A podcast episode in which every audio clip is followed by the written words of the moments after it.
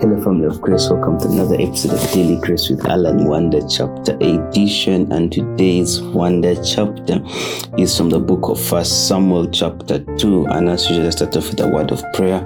Almighty Loving God, I want to thank you for this wonderful day. I want to thank you for the gift of study. Father, where we have gone wrong, where we have offended you in our thoughts and our actions, and what you have done and what you have failed to do, Father Almighty, we ask for your pardon that may you have mercy on us. May you come and guide us and show us that we are wrong, Father Almighty. We're really very sorry for all the mistakes that we have done, Father, in our thoughts, in our minds, and everything, all that we have failed to do.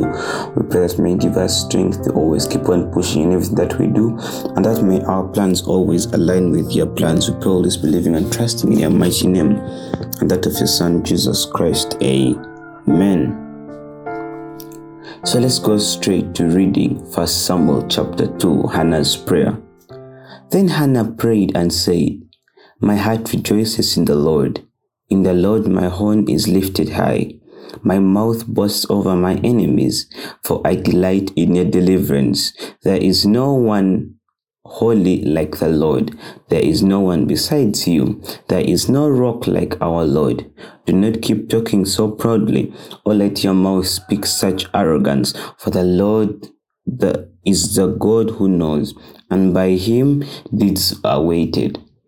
The bows of warriors are broken, but those who stumbled are armed with strength.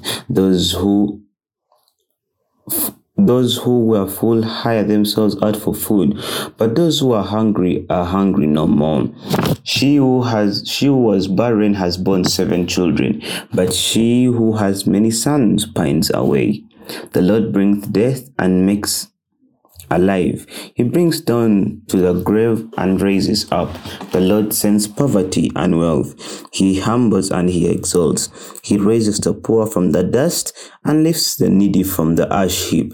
He seats them with princes and has them inherit a throne of honor. For the foundations of the earth are the Lord's. On them he has set the world. He will guard the feet of his faithful servants, but the wicked will be silenced in the place of darkness. It's not by strength that one prevails. Those who oppose the Lord will be broken. The Most High will thunder from heaven. The Lord will judge the ends of the earth. He will give strength to his king and exalt the horn of the anointed. Then Elkan, Elkanah went home to Ramah, but a boy ministered before the Lord under Eli the priest. Eli's sons were scoundrels. They had no regard for the Lord. Now it was a practice of the priests that whenever any of the people offered a sacrifice, the priest's servant would come with a three pronged fork in his hand while the meat was still being boiled and would plunge the fork into a pan or a kettle or cauldron or pot. Whatever the fork brought up, the priest would take for himself. This is how they treated all the Israelites who came to Shiloh. But even before the fat was burned, the priest's servant would come and say to the person who was sacrificing, Give the priest some meat to roast. He won't accept boiled meat from you, but only raw. If the person said to him, Let the fat be burned first, and then take whatever you want, the servant would answer, No, hand it over now. If you don't, I'll take it by force. This sin of young men was very great in the Lord's sight, for they were treating the Lord's offering with contempt. But Samuel was ministering before the Lord, a boy wearing linen ephod. Each year his mother made him a little robe and took it to him when she went up with her husband to offer the annual sacrifice. Eli would bless Elkanah and his wife, saying, May the Lord give you children by this woman to take the place of the one she prayed for and give to the Lord. Then they would go home. And the Lord was gracious to Hannah. She gave birth to three sons and daughters. Meanwhile, the boy Samuel grew up in the presence of the Lord. Now Eli, was very old, heard about everything his sons were doing to all Israel and how they slept with the women who served at the entrance of the tent. So he said to them, Why do you do such things? I hear people from I hear from all the people about these wicked deeds of yours. No, my sons, the report I hear people spreading among the Lord's people is not good. If one person sins against another, God may meditate for the offender. But if anyone sins against the Lord, who will intercede for them? His sons, however, did not listen to their father's rebuke, for it was the Lord's will to put them to death. And the boy Samuel continued to grow in stature and in favor with the Lord and with people. Now a man of God came to Eli and said to him, This is what the Lord says. Did I not clearly reveal myself to your ancestors' family when they were in Egypt under Pharaoh? I chose your ancestor out of all the tribes of Israel to be my priest, to go to my altar, to burn incense, and to wear an ephod in my presence. I also gave your ancestors' family all the food offerings presented by the Israelites. Why do you scorn my sacrifice and offering that I prescribed for my dwelling? Why do you honor your sons more than me by fattening yourselves on the choice parts of every offering made by people? By my people Israel. Therefore, the Lord, the God of Israel, declares, I promise that members of your family would minister before me forever. But now the Lord declares, Far be it from me. Those who honor me, I will honor, but those who despise me will be disdained. The time will, the time is coming when I'll cut short your strength and the strength of your priestly house, so that no one in it will reach old age, and you will see my distress in, in my dwelling. Although good will be done to Israel. No one in your family line will ever reach my age. Every one of you that I will not cut from serving at my altar. I will only spare to destroy your sight and sap your strength. Then all your descendants will die in the prime of life. And what happens to your two sons, Hophni and Phinehas? Will it will be assigned to you? They will both die on the same day. I will raise up for myself a faithful priest who will do according to what is in my heart and my mind. I will firmly establish his priestly house, and they will minister before my anointed one always. Then everyone left in your family line will come and bow down before him for a piece of silver and a loaf of bread and plead. Appoint me to some princely office so I can have food to eat. This is where our wonder chapter for today ends.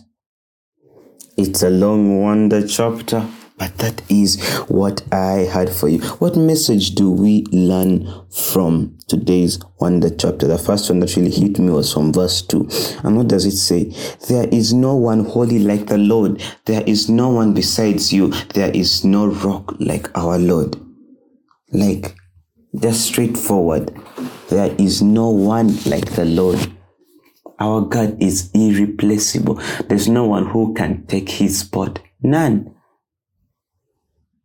So we ought to always and always remember that we have one rock and that rock is the Lord. Let the Lord be your strength. Let him be your refuge.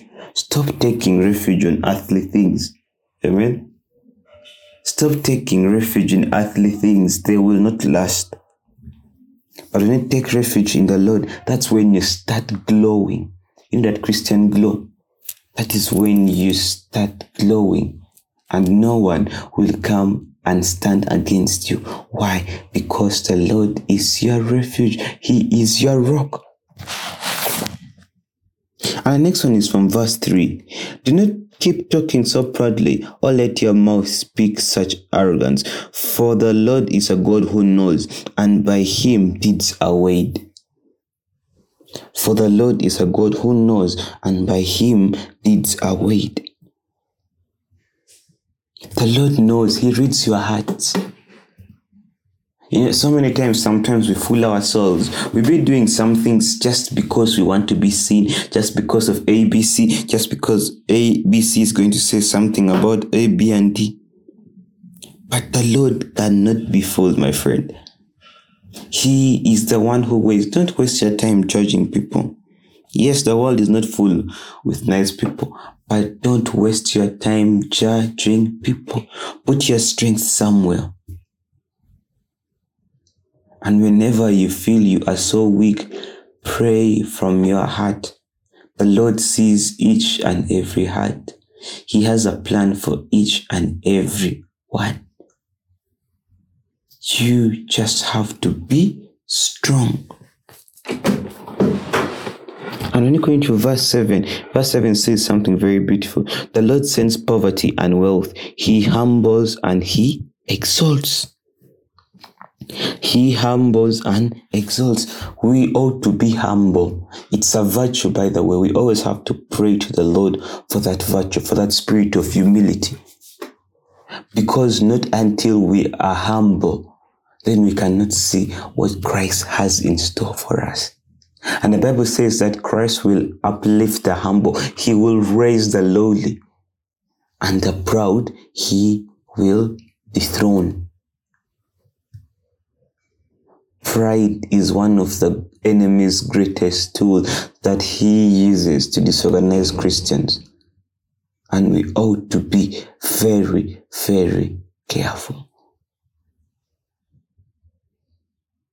And when we continue to verse 8, what does verse 8 say? He raises the poor from the dust and lifts the needy from the ash heap. He sets them with princes and has them inherit a throne of honor. Let me repeat that. He raises the poor from the dust and he lifts the needy from the ash. He sets them with princes and he has them inherit a throne of honor. If you lack something, talk to the Lord. The Bible is clearly telling us today talk to the Lord and He will shock you, my friend. He will put you somewhere that you have never ever pictured. Why? Because that is the Lord and that is the God that we serve. There's no one like Him. There is none like Him. And lastly, verse 9 He will guard the feet of his faithful servants, but the wicked will be silenced in the place of darkness. He will guard the feet of his faithful servants. They don't just say servant, they say faithful servant. And how do you be faithful? By respecting the commandments. And what will happen? He will guide you. Always pray for the Spirit for the Spirit guides us. The Holy Spirit is how the Lord lives within us. Remember, our bodies are temples of Christ. Get some time. Read First Samuel chapter 2. What do you get? What do you internalize? Feel free to write to us dailygracewithallen at yahoo.com or send us a direct message on Instagram or Twitter at dailygracewithallen. Remember, the Lord can use one word to send a thousand messages. Almighty Lord, God, I thank you for this wonderful day and thank you for the gift of life. I want to thank you for protecting us and for guiding us and for always being with us, Father. I want to thank you for today's wonderful message, Father. I want to thank you for everything patience, the endurance, what she goes through, and then what she has at the end of the day. We want to thank you that may keep on filling us with the Holy Spirit, Father, so that we may live in humility, so that we may be together, so that we might see everything in the light. We pray all this believing and trusting in your mighty name and that of your Son, Jesus Christ, who strengthens us. Amen.